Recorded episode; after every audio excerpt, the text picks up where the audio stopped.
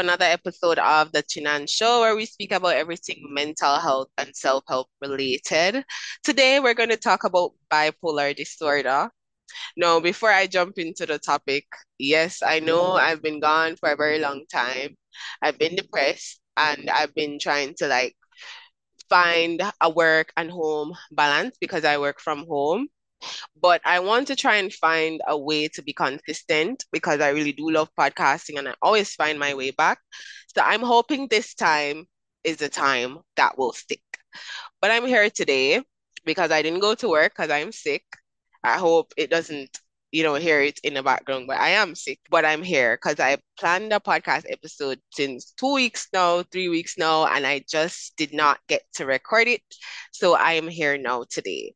So I started therapy when I started my new job, which was sometime last year. And I was diagnosed with bipolar disorder. Well, first, she diagnosed me with BPD, but then she realized that I'm not exuding like I can break addictions and stuff like that. And she said that's not really how BPD people are. So I'm more of so I was misdiagnosed before, but now I have quote unquote bipolar disorder. Now, if you don't know what bipolar disorder is, it is mental illness that is based on mood regulation. So to put it in simpler terms, it's basically someone who struggles to regulate their emotions and you experience mania, depression, anxiety, all of that is a part of bipolar disorder. Now, for BPD and bipolar disorder, they are sister disorders, and I probably will do an episode to explain the differences and the similarities between bipolar disorder and BPD disorder. But yeah, I was diagnosed with bipolar disorder. Now, with that diagnosis, you know that bipolar disorder or being diagnosed with a mental illness never walks a straight line. So there is still more tests that need to be done to kind of figure out how to navigate. But the diagnosis has definitely helped me to figure out a treatment plan, a more natural treatment plan, and what I can do to basically live a normal life. So since I have been diagnosed with bipolar disorder, I have figured out and done some research and even tried them on myself to figure out what works for me and what doesn't work for me. And these are the things that I was able to come up with, or points that I was able to come up with. So, with bipolar disorder, you don't want to leave any room for uncertainty in the sense where you want to kind of structure your day per se. So a routine would be the best way to start and you want to have more than one routine and to try and stick to that routine. That's how you're going to have a normal day each day or a day with less hiccups. So for example i have three routines. One of them is getting up in the morning going for a walk whether listening to an audiobook or just walking and listening to music every morning that has helped me to be remain positive throughout the day and to have less stress internal stress. So that helps. I also have the other routine where i do chores in the morning to trick my brain, or well, not trick my brain, but to wire my brain to realize that, okay, I am getting things done and I was able to get this one thing done. So I will be able to get the rest of stuff done. So that's my next routine if I'm not able to go on my walk. Second routine, third routine would be to do something that you enjoy. I haven't really test drive this routine a lot. I really do the first two routines more than I do the last one. But the last one would, would be to watch something that you enjoy in the morning. Or definitely when you wake up, don't go on your phone, but you can watch something that you enjoy or just try to kickstart your your positive hormones in the morning. That way, throughout the day, it kind of it really helps to regulate throughout the day. That's the first thing that you need to do.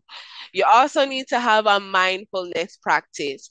This really helps because it kind of helps you to identify, to sit with yourself and identify get to know yourself, identify your triggers, and identify how you can counteract these triggers. So for me, my mindfulness practice is, and please, guys, I have a lot against Christians, but I do pray. I pray a lot. I haven't been doing so for the last couple of days because it has been raining and I have not been able to go outside. But you know, I've been able to pray and that has helped me. Whether you believe in universe, God, whoever whoever the higher power is for you, that is one mind that is a mindfulness practice that I do to kind of help me channel positivity. Also, you want to have a treatment plan. Whether you plan to take medication or not, I am not against medication because for some people it does help. But for me personally, I'm scared. Like I'm scared of developing a dependency. And I'm also thinking about the money these pharmaceutical people will make off of me because, you know, I am basically on my own. For me to get my meds properly prescribed and see a psychiatrist, everything would be out of pocket. And that's not really ready, readily available here in Jamaica. So I'd have to get a psychiatrist.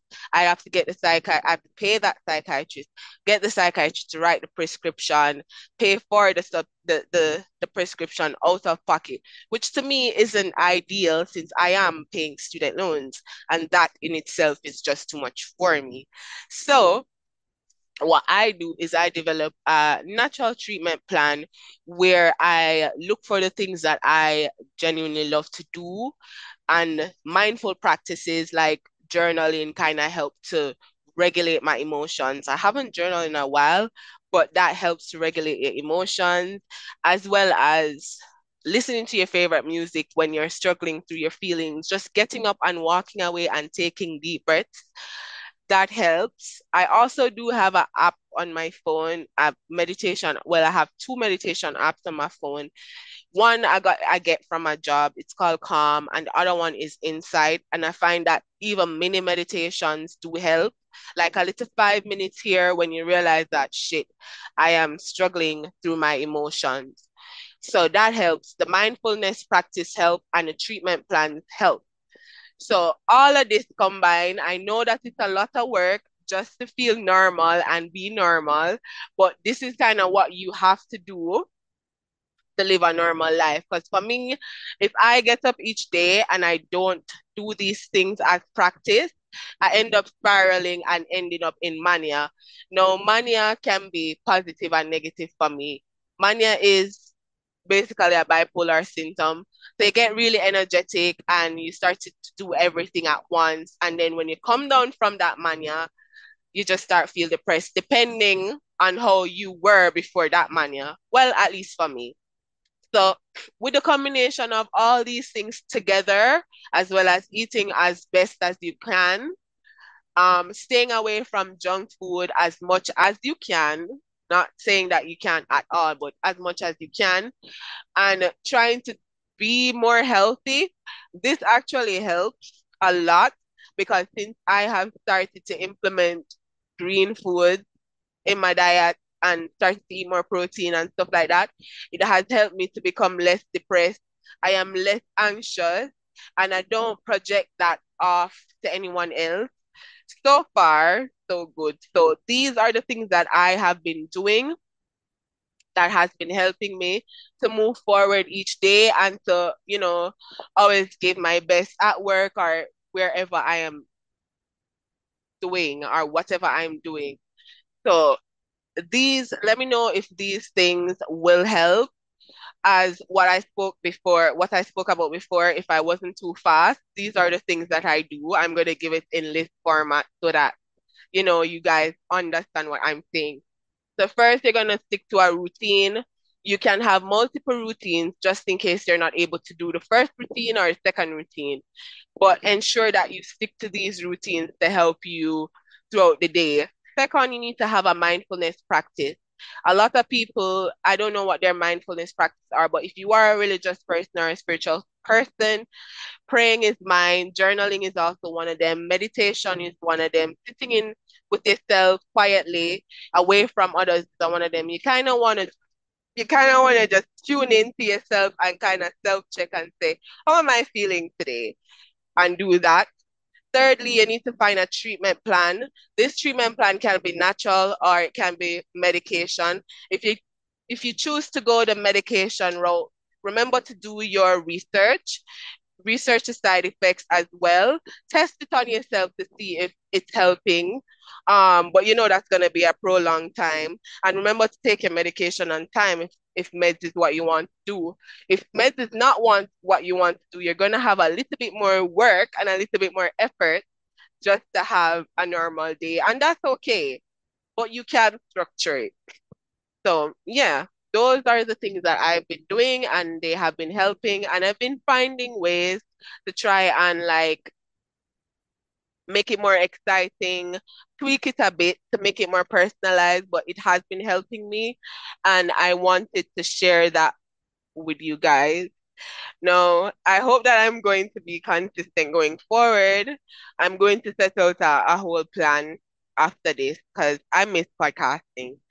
So I am back. I wouldn't say I'm better, but I am back. And I am willing to share more content and see how that goes. So that is it for me today. I hope everyone is having a wonderful day. And I will see you guys in another episode. Bye.